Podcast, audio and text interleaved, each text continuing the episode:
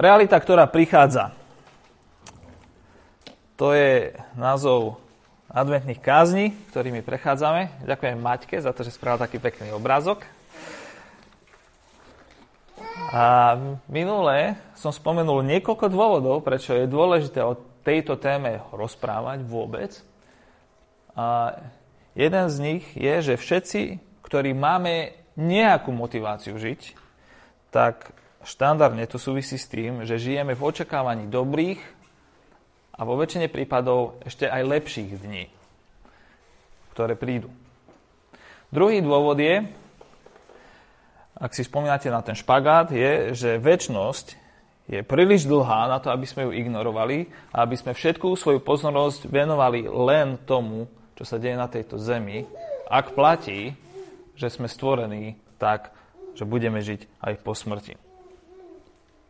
Tretí dôvod je, že to, ako zmyšľame o budúcnosti aj väčšnosti, má úplne zásadný vplyv na to, ako žijeme teraz.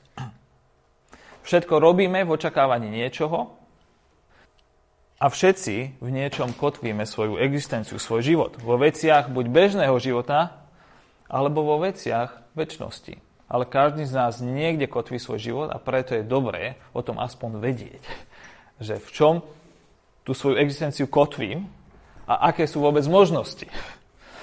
A posledný dôvod je ten, že naše očakávania, bežné alebo aj trvalé, nie sú vždy primerané realite, ktorá sa nakoniec stane. To platí aj pozitívne, aj negatívne. Preto budem čítať Božie slovo, ktoré je zapísané v zjavení Jána v 21. kapitole od verša 1. Zjavenie 21, prvých 8 veršov. Videl som nové nebo a novú zem, lebo prvé nebo a prvá zem sa pominuli. Ani mora už niet. A videl som, ako z neba od Boha zostupuje sveté mesto, Nový Jeruzalém, pripravené ako nevesta ozdobená pre svojho muža. Počul som mohutný hlas od trónu. Hla, stánok Boha uprostred ľudí. Bude prebývať s nimi a oni budú jeho ľudom a sám Boh, ich Boh, bude s nimi. Zotrie im z očí každú slzu a smrti už viac nebude ani smútku, ani náreku, ani bolesti už nebude, lebo prvotné sa pominulo. A ten, čo sedel na tróne, povedal, hlá, všetko tvorím nové. A dodal, napíš, že tieto slová sú verné a pravdivé. Povedal mi, stalo sa.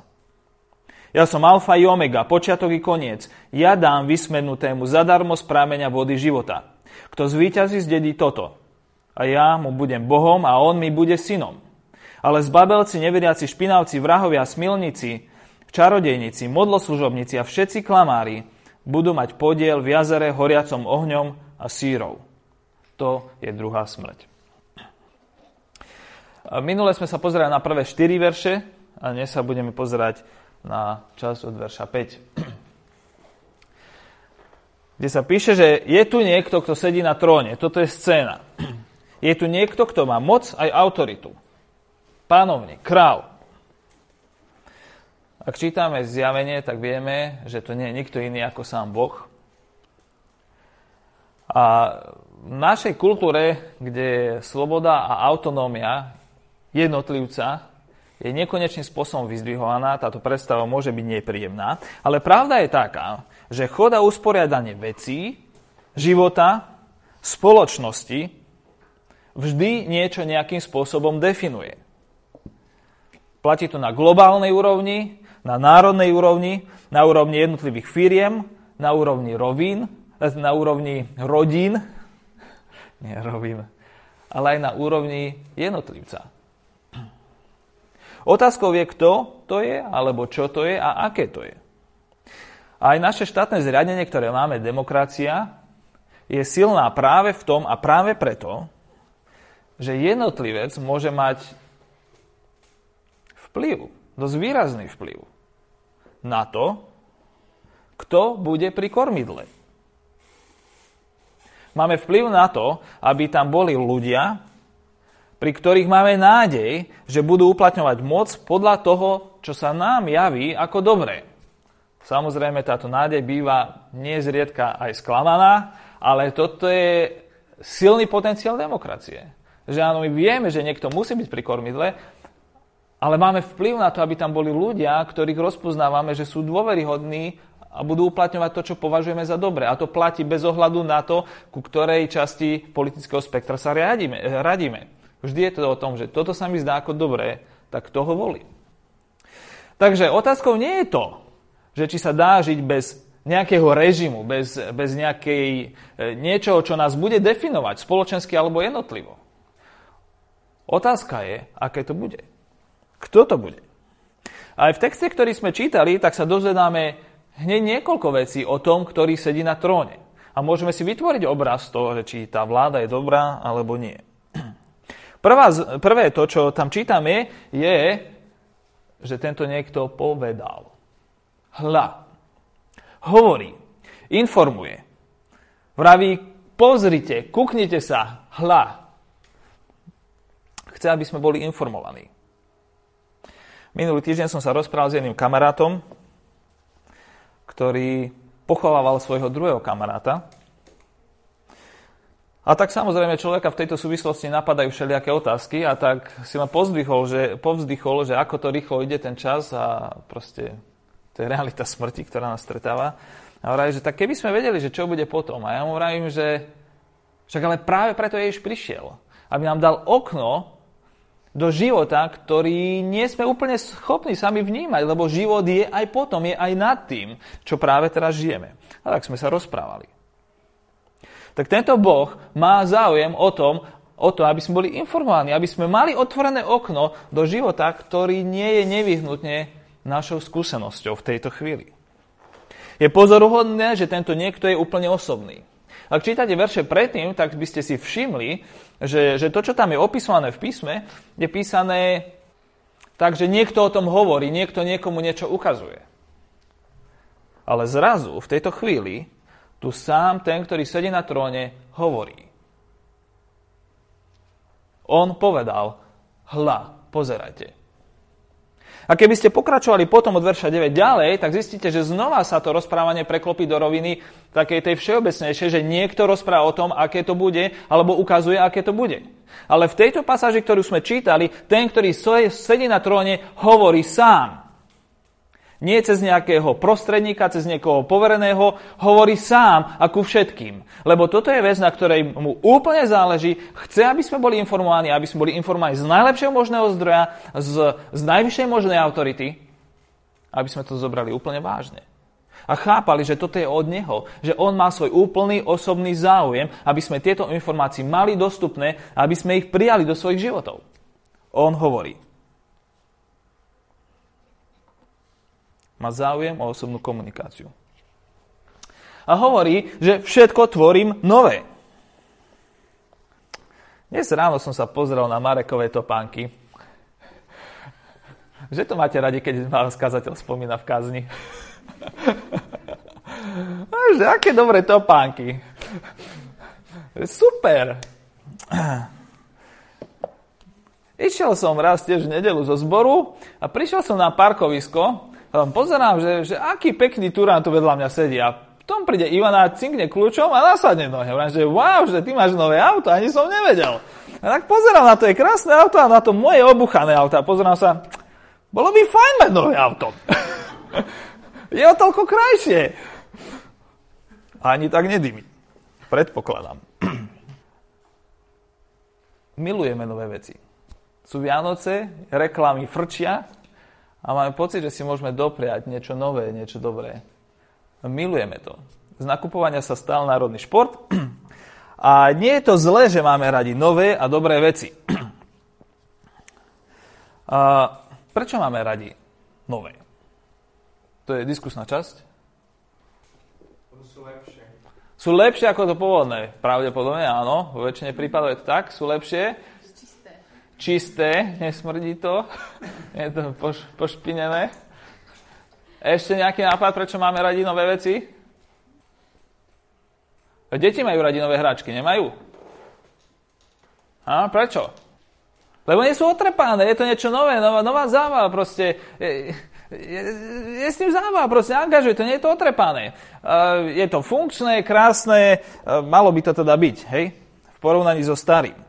A keď on hovorí, že robím nové veci, tak myslí presne na to. Že je tu nejaká realita, na ktorú sme boli zvyknutí a vraví, ale bude nová realita. Dokonca všetko bude nové.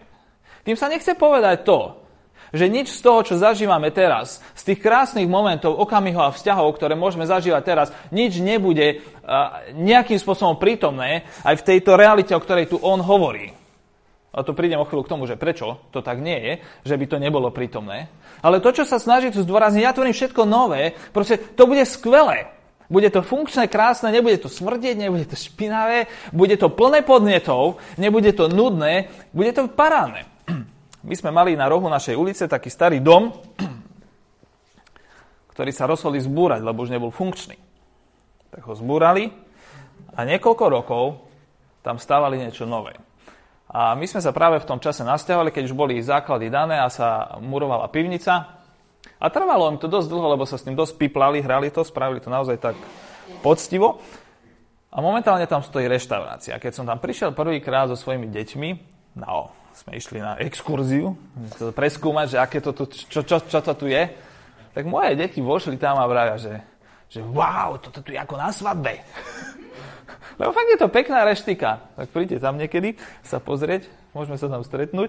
Ale je to pekná reštika, proste všetko tam je nové. Svetla, omietky, tapety, proste stolič. Nové, je to super. A keď Ježiš hovorí, že všetko tvorí nové, tak vraví, to keď prídete sem, zažijete túto realitu, to bude, že super. To je party, bude nám tu dobre. Toto je svet, o ktorom on hovorí. A toho, že hovorí, že tvorím, neznamená vôbec, že nikto, nič iné, nikto iný nič dobrého netvorí, ale e, hovorí to o tom, že toto je charakter Boží. On tvorí nové veci. A to je vec, na, ktorom, na ktorej písmo trvá, že Boh tvorí len dobré veci.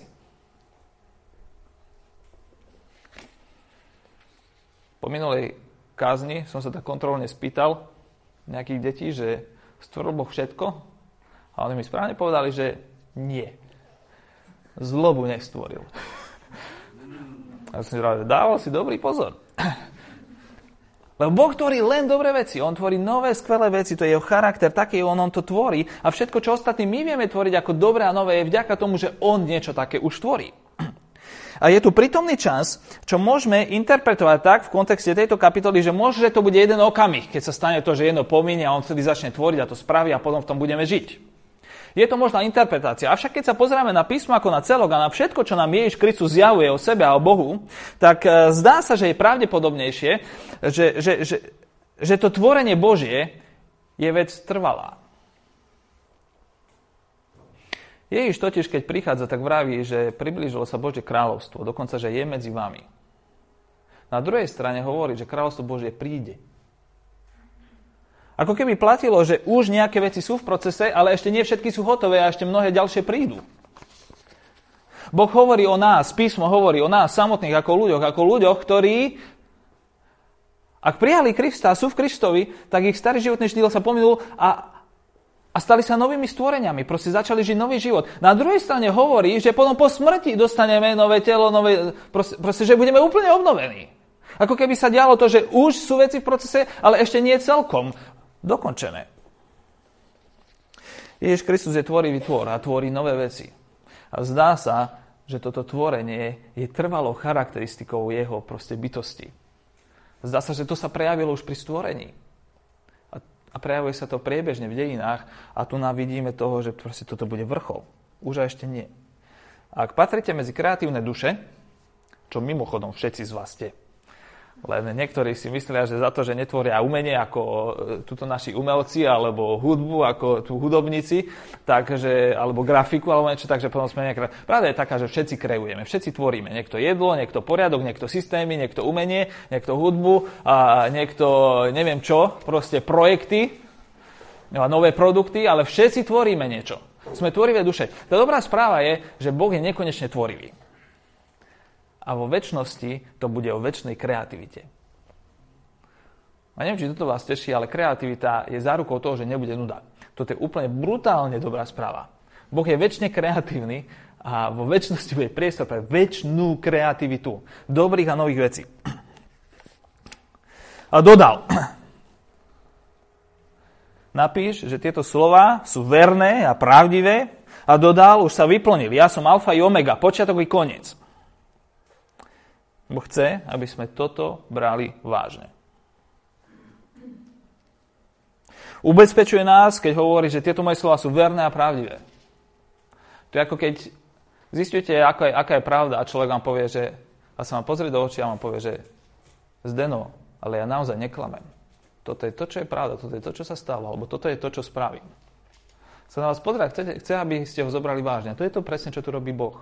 Hovorí, toto, čo hovorím, je pravdivé, to je verné. Na to sa môžete spolahnuť. A dokonca pridáva takú vetu, že už sa vyplnili tieto slova. No čo ty myslíš, človeče, ak sa vyplnili? Však čakáme, že sa vyplňa. Toto je v rozpore s našou skúsenosťou. Lenže ak čítate Bibliu, tak zistujete, že v Biblii sa sem tam objavujú tieto zvláštne vety, ktoré prichádzajú ako taká bomba. A stalo sa. Alebo a oslavy, tých, ktorých ospravedlnil, tých si vyholil aj ospravedlnil, a, a, a, a, aj ho slávil. No, ja, jak to myslel, že je tam minulý čas, aj tu je, že akože sa to vyplnilo, však ešte to čakáme, že sa vyplní. Nie, to je myslím celej knihy. Keby ste si prečítali prvý verš, tak by ste zistili, že tam píše, Zjavenie Ježiša Krista, ktorému dal Boh, aby ukázal svojim slovom, čo sa má o nedohľad diať. A tu píšeme, že sa to už vyplnilo. No aká je pravda? To je, neviem, či sme somári my, alebo niekto iný. Ale proste to nedáva zmysel. Ako to funguje? No funguje to tak, že Boh hovorí o veciach, ktoré môžeme brať ako hotovú realitu, niekedy aj v minulom čase, ako keby sa už stali. Je to hotová vec. Pravdepodobne toto súvisí trošku s hebrejským fungovaním jazyka, ale do toho nejdem, lebo to nemám v tejto chvíli naštudované. Ale celkom určite to súvisí s tým, že Boh je nad časom. A on, keď sa pozera na realitu, tak to, či sa to z nášho pohľadu stalo v prítomnosti, minulosti alebo budúcnosti, z Božieho hľadiska je vec hotová. Lebo on je nad časom. A on môže povedať, že toto je proste, toto máte brať tak vážne, ako keby sa to už bolo stalo. Môžete sa na to spolahnuť. A hovorí ďalej, ja som alfa a omega. Alfa omega. Keby ste si zobrali grécku abecedu, tak zistíte, že teda alfa je prvé písmeno gréckej abecedy a omega je posledné písmeno gréckej abecedy. A čo sa tým chce povedať? Sám to interpretuje. Ja som počiatok i koniec. Ja som ten, ktorým to všetko začína a ktorým to všetkým končí, čož mimochodom znamená, že u mňa je to všetko, čo je medzi tým. Nie? Ja som alfa i omega.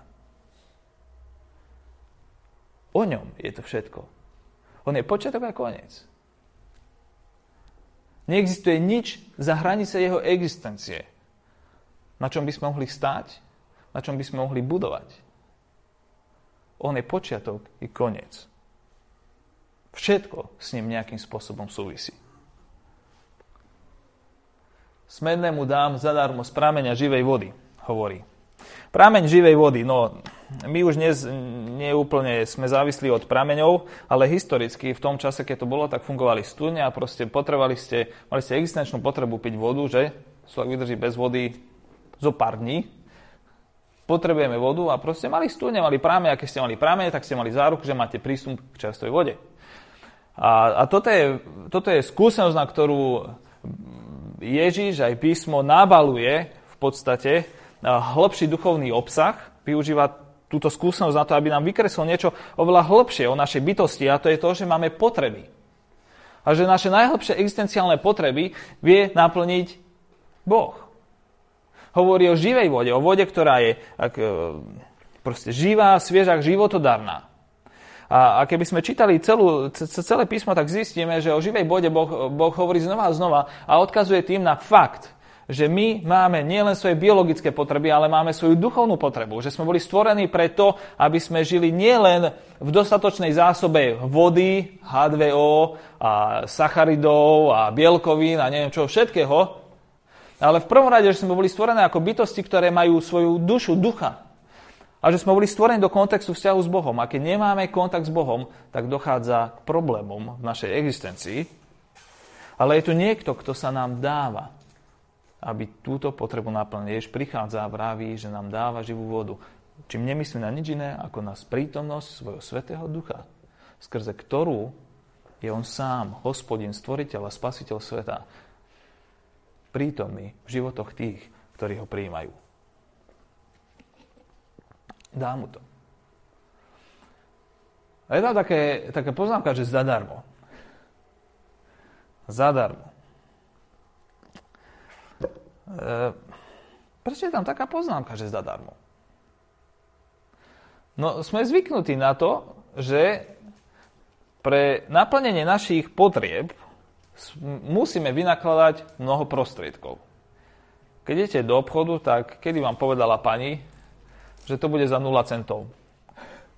No sa to nestáva, vždy nám povedia takú cifru a čím vyššia, tak tým je vám horšie.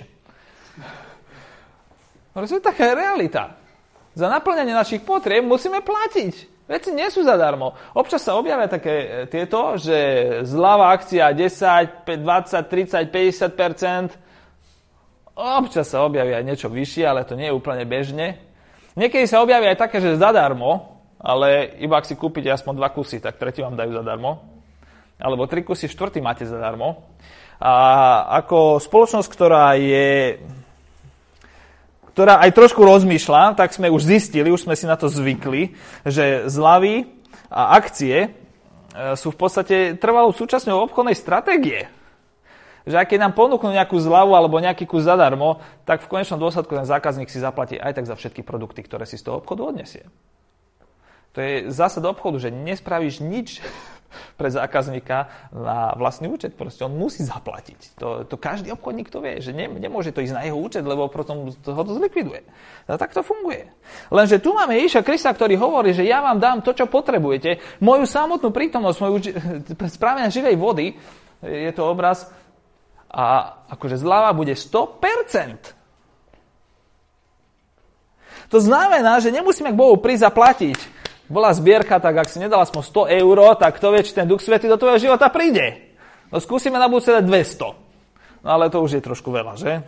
Uh, alebo ak som tento týždeň bol dostatočne dobrý, tak uh, možno, že tak ak to moje morálne skore je akože také, že sa nebojím pozrieť sa do zrkadla a povedať si, že, že tak akože snažil si sa, tak, uh, tak možno, že mám nejakú šancu pred Bohom. Ale to takto nefunguje. Keď je to zadarmo, to znamená, že to nie je závislé od toho, čo my vieme Bohu ponúknuť. Je tak? Ak máte niečo zadarmo, to znamená, že to nie je závislé od toho, čo viete tej druhej strane ponúknuť.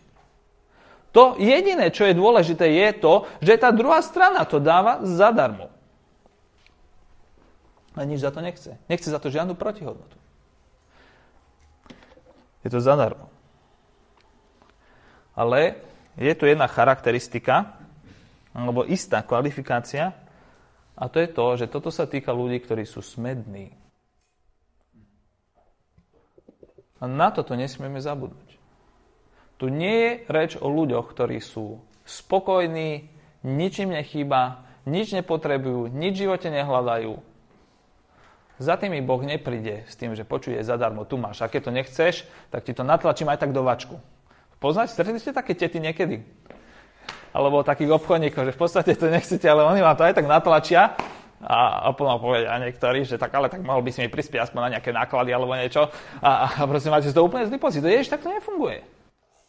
Ten, komu on toto dáva a ponúka, sú ľudia, ktorí sú smední. To znamená nie len to, že majú objektívnu potrebu po niekom, ako je Boh, ale že si ju aj naozaj uvedomujú. Že ich to trápi. Smenný človek je ten, ktorý proste pociťuje smen a niečo má potrebu s tým robiť. Proste ide a skúsi napustiť vodu, ale proste nejakým spôsobom má, potrebu, má pocit, že to treba riešiť. A o týchto ľuďoch hovorí Boh, že týmto dám z prámenia živej vody. Sú to ľudia, ktorí hľadajú niečo viac. Sú to ľudia, ktorí hľadajú toho, ktorý je počiatok i koniec ktorí nie sú schopní, či ochotní oba, uspokojiť sa s tými písmenkami pomedzi to. Lebo majú pocit, že tie písmenka by mali niekde začať a by mali niekde skončiť. Z niečoho pramenia a k niečomu smerujú. Sú to ľudia, ktorí hľadajú hĺbší zmysel veci.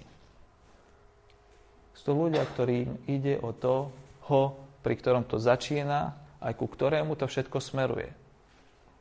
Sú to ľudia, ktorí nie sú ochotní uspokojiť sa so s dobrými vecami, ale hľadajú najlepšie možné. A to, z ktorého všetko dobre pochádza. Sú to ľudia, ktorí nie sú uspokoji, ochotní uspokojiť sa s krásnou romantickou láskou, ktorá má však svoje hranice a svoje obmedzenia. Sú to ľudia, ktorí hľadajú lásku, ktorá nemá dno ani strop. Ani začiatok, ani koniec. Sú to ľudia, ktorí nie sú ochotní sa uspokojiť s krásou, ktorú možno počuť na koncerte alebo vidieť v galérii. Sú to ľudia, ktorí hľadajú krásu, na ktorú keď sa pozeráte 5, 10, 15, 20, 30, 100, 200, 300, 400 rokov a prídete k ním a poviete im, že niečo o nich chcete, tak oni vám povedia, počkaj, nevyrušuj ma, chcem sa ešte pozerať. Lebo to je tak brutálne neuveriteľné a krásne, že stále sa mám na čo pozerať, stále mám čo počúvať. Umelci, prepačte, tým som nechcel shodiť vaše umenie. Ale je tu niekto, z koho pramení aj vaša kreativita. A títo smení ľudia majú to tušenie, že tu niekto takýto je a to hľadajú. Nie sú ochotní uspokojiť sa s dobrým, chcú to najlepšie. A vďaka Bohu aj za dobré. sú smenní. Tou najkrajšou aj najsmutnejšou v úvodzovkách vecou väčšnosti je, že Boh sa nikomu nevnúcuje, ale dáva sa celý tým, ktorí ho celkom hľadajú.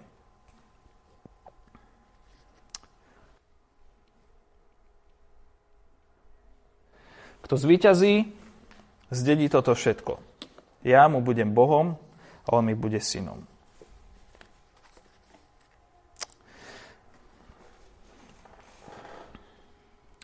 Ježiš tu začína rozprávať nielen kolektívne, ale prechádza na úplne individuálnu rovinu. Nielen je to tak, že zo všeobecnej rodiny prišli do roviny, keď rozpráva už on sám, ale teraz sme v rovine, keď začína hovoriť jednotlivcovi ku tebe a ku tebe a ku tebe. Kto zvíťazí, zdedí všetko to. Ja mu budem Bohom a on mi bude synom. Ten začína rozprávať o jednotlivcoch, ktorí zvíťazia. A prirodzene sa musíme pýtať, že o čo nám v živote ide. Znamená to, chce tu Ježiš povedať, že ak budeme bežať dostatočne rýchlo, dostatočne silno, dostatočne vytrvalo, tak potom možno sa dočkáme niečoho krásneho, o čom tu je reč. A nie celkom. Keď pozeráte na to, ako Božie slovo používa vý, slovo vyťaziť, tak zistíte, že tu nejde o to, že kto z nás bude rýchlejší a kto z nás pomalší. Ide tu o to, že či zostaneme determinovaní, jasne orientovaní až do samého konca. Či ten smet po niekom väčšnom bude dominantným princípom nášho života až do konca nášho života. Alebo nie a začneme proste svoj život odkláňať po iných cestách. Tým, ktorým ide o Boha až do konca, sú v Biblii nazývaní ako víťazi. Nie sú dokonalí, ale zostali orientovaní na cieľ, ktorý si zvolili. Vytrvali až do konca. Zdedia toto.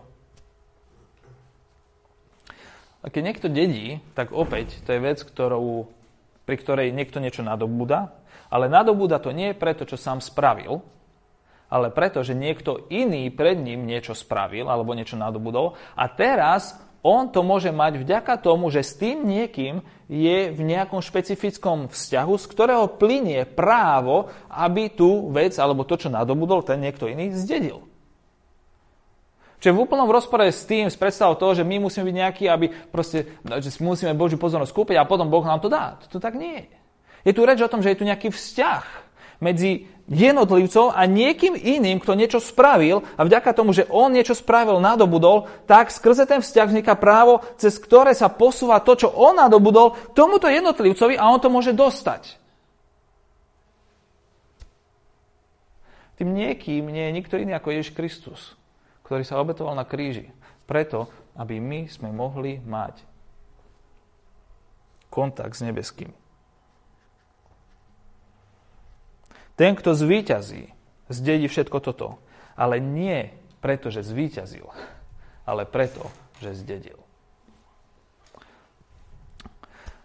Ja mu budem Bohom. Pre človeka, ktorý nehľadá Boha, samozrejme, toto je, nie je úplne príjemná predstava a prídeme k tomu o chvíľu, že toto je aj dôvod, prečo ľuďom, ktorí nehľadajú Boha v podstate v nebi by ani nebol, alebo v nebi.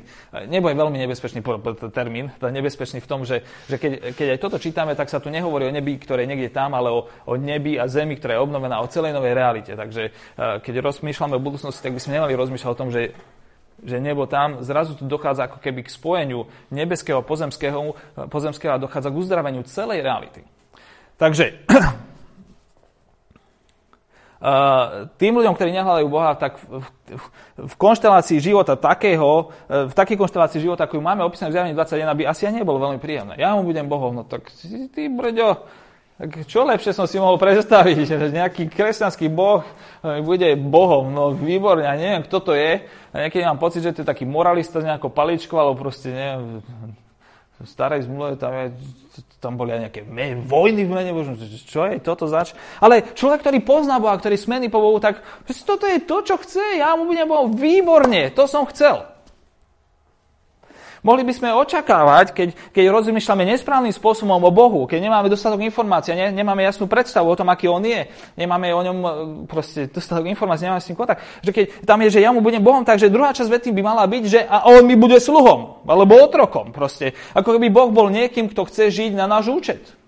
Ja vás budem zneužívať pre svoj úžitok. A Boh nie je takýto. Toto je úplne chorá predstava o Bohu. A ak ste niekedy čítali Bibliu, tak ak jedna vec nám by mohla byť jasná, ak by sme mohli vedieť to, že Boh je Bohom lásky, pravdy a dobroty a áno, aj spravodlivosti. Boh nehľadá e, bytosti, ktoré by mohol zneužívať. Boh chce ľudí, ktorí ho budú poznať v pravde a ktorých on bude môcť poznávať v pravde. To znamená, že bude môcť mať s nimi blízky vzťah. A preto druhá časť vety hovorí nie, že on sa mi stane synom, ale on mi bude synom. Syn je niekto. Syn sa na svojho otca zvykne podobať. Štandardne má prístup ku zdrojom svojho otca a môže sa z nich tešiť podľa toho, ako ich potrebuje. Má podiel na kvalite života svojho otca. Videli ste už niekedy bohatého otca, že by jeho syn jazdil na Trabante alebo proste na nejakej úplnej, ako na, na čelete? Väčšinou synovia bohatých rodičov jazdia na veľmi krásnych autách. Lebo syn má podiel na zdrojoch a na kvalite života svojho otca. A toto je to, o čo tu ide. A syn si svojho otca vie užívať. A otec si vie užívať svojho syna. O tom je láska. A toto je vzťah, o ktorom tu je reč. Je tu však ale aj jedno kritické ale.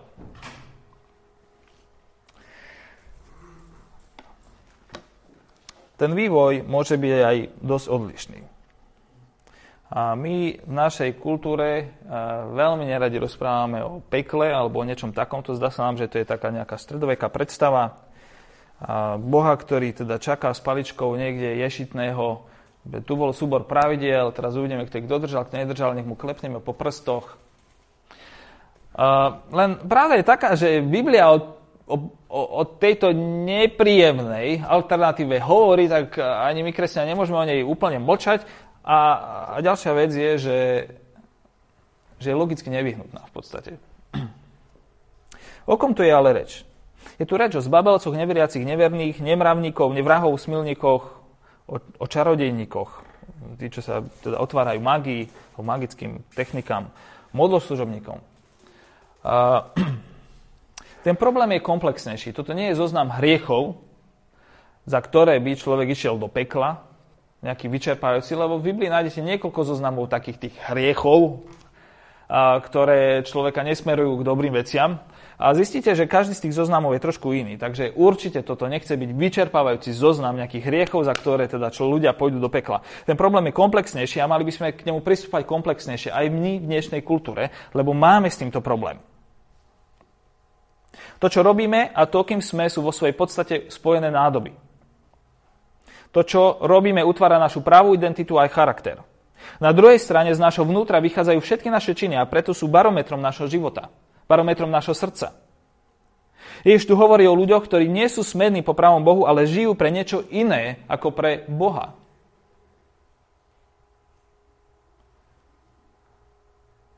Začína s babelcami. Neviem, čo by ste mali pocit, že by malo byť na prvom mieste, ale on začína s babelcami. To sú ľudia, ktorí si za dominantný princíp svojho života, ktorý kontroluje to, ako sa ich život vyvíja, si vybrali bezpečie. Vlastné bezpečie. Strach. To je to najdôležitejšie pre nich. Len nech sa mi nič nestane. Dovolili byť ovládaní strachom. Nekonajú napriek svojmu strachu, ale konajú v zmysle svojho strachu o svoje vlastné bezpečie. Ďalší sú neveriaci alebo neverní. Sú to ľudia, ktorí vložili svoju dôveru do niečo iného. Proste kotvia tú svoju existenciu v niečom úplne inom. A na tom vysia. Nemajú dôveru voči Bohu, ale majú dôveru voči niečomu inému. Ďalej sú tu nemravníci. Sú to ľudia, ktorí uh, nemajú problém s tým robiť aj veci, ktoré sú evidentne nie celkom v poriadku. Majú záľubu vo veciach, ktoré sú Bohu nepríjemné a zlé. Vrahovia sú to ľudia, ktorí uh, povyšujú svoju existenciu nad existenciu druhého ľudského tvora. A Ježiš správne poukázal na to, že toto nie je problém len fyzickej vraždy, ale aj vraždy koloru, ktorú dokážeme robiť o svojom srdci, keď sa na druhých hneváme. A vo svojom vnútri, alebo aj naozaj im nadávame do ich neschopnosti a do toho, že sú nič, lebo my sme niekto alebo nám kazia naše predstavy. Sú tu smilníci, ľudia, ktorí hľadajú svoje uspokojenie na nesprávnych miestach. Na nesprávnych nielen preto, lebo sú v rozpore s tým, ako by veci mali byť, ale na nesprávnych preto, lebo to, kde hľadajú svoje uspokojenie, im nie je schopné dodať úplné uspokojenie. Sú tu čarodejníci, alebo teda ľudia, ktorí sú otvorení magickým technikám. Ľudia, ktorí uh, snažia sa mať veci vo svojej moci a pod svojou kontrolou. Bez ohľadu na nástroje, ktoré ich k tomu privedú. Sú tu modloslužobníci, ľudia, ktorí ctia vo svojich životoch hodnoty alebo veci, alebo seba samých. Ale nie skutočného Boha. A sú tu klamári. Ľudia, ktorí sa vnútorne rozštepujú na niekoľko svetov, lebo oni nemajú česť, alebo nemajú v cti pravdu a jednotu. Je tu reč o tom, že budú mať podiel v ohnivom jazere horiacom sírov, a to je druhá smrť. Rozhodne tu nejde o vyčerpajúci zoznam, ide tu o, o smer, ktorým by sme mali uvažovať. Uh, uh, sú ľudia, ktorí netúžia po Bohu. Rozhodne netúžia byť s ním väčšine a v blízkosti. Veď to by ich bolelo. A preto majú iný podiel. Smerujú k niečomu inému, k inej destinácii. Uh, idú cestou, ktorú si volia sami. K dôsledkom, ktoré znášajú preto, lebo vlastne ani iné nechcú. Paradoxne na ne sami nadávajú. A to je bežná skúsenosť aj nás samých. Chcú žiť bez Boha a bez Jeho požehnaní. Lebo keď nechceme Boha, tak nemôžeme mať ani jeho požehnanie. V ohnivom jazere horiacom sírov, to je druhá smrť. To sú také a, dosť obrazy, pravdepodobne obrazy teda, pod ktorými si všeli, čo môžeme predstaviť, ale nezachádza tu do podrobnosti. Ja teda robím krby a milujem ohník, milujem, keď nám horí v krbe, tak som si najprv vybral taký obrazok takého krásneho ohníka tu, že, že a mi prišlo, že počuže, ale toto, toto nie je žiadny príjemný ohník, o čom je tu reč. Toto je akože hotová katastrofa. Uh, ohnivé jazero, uh, plné síry, proste to, to, to tam akože, nie že tleje vám to, sami hoň, všade. všade bolí, všetko horí. Proste to je, uh, to je deštrukcia. To je bolesť. To je postupné a pomalé rozkladanie sa, dezintegrácia, smrť. Ako som povedal, peklo nezapada do našich romantizovaných predstav o tolerantnom a všeobjímajúcom a v podstate amorálnom Bohu. Do predstav, ktoré sú živené našou kultúrou. Ak dnes uh, sekulárny človek pripúšťa existenciu nejakého Boha, tak je to uh, všeobjímajúci, tolerantný Boh, ktorých všetkých bezhranične prijíma, všetkých bezhranične miluje a so všetkými sa nakoniec krásne objíme a povie si super, buďme kamaráti. Lenže takáto predstava Boha nevyhnutne znamená, že nie je skutočne ani milujúci, nie je skutočne ani pravdivý a v podstate ani morálny. Je to Boh lahostajnosti. Vylúčuje tú skutočnú lásku, pravdu, spravodlivosť, naše vnímanie Boha a privádza nás práve tam, o čom tu Ježiš hovorí, už, ale s tým, ako keby sme nemali problém. Presne tie veci, ktoré sme konštatovali minulý týždeň, že v Božej realite nebudú, tu sú, pretrvávajú a dokonca rastú do katastrofálnych rozmerov.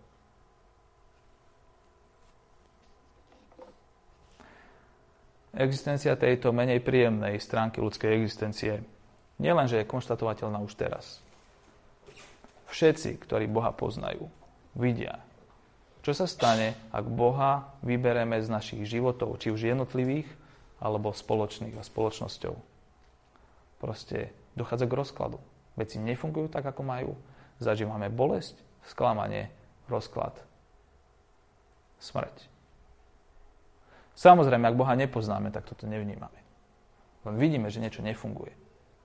A preto máme pocit, že Boh musí byť hrozne zlý, keď ešte horšie veci na nás chystá po našej smrti. Len uniká našej pozornosti, že my sme už v podstate tam. Sme na ceste. Existencia tejto menej príjemnej stránky ľudské, človeka je prirodzeným a správnym dôsledkom ľudskej voľby je dôkazom toho, že Boh stvoril človeka ako naozaj slobodného. Je slobodný mu neupriani vo väčšnosti. C.S. Lewis hovorí, že sú dva typy ľudí. Jedni sú tí, ktorí hľadajú Boha, stotožňujú sa s Bohom a povedia Bohu raz, alebo hovoria už teraz, tvoja vôľa nech sa stane. A potom sú ľudia, ktorým Boh povie, tvoja vôľa nech sa stane. Tak. Budúcnosť prichádza vo svojej kráse aj hrôze a je v podstate na nás, ako sa k tomuto postavíme. Je evidentné, ako sa postavil k tomu Kristus, keď večer, predtým, ako bol zradený, vzal chlieb, dobrorečil a lámal a povedal, toto je moje telo, ktoré sa vydáva za vás. Vezmite jeho, z neho na moju pamiatku. Boh neváhal ísť, stať sa človekom a položiť svoj vlastný život preto, aby nás pritiahol tým najlepším veciam, ktoré v živote existujú. A tak príjmajme tento chlieb a toto víno aj teraz.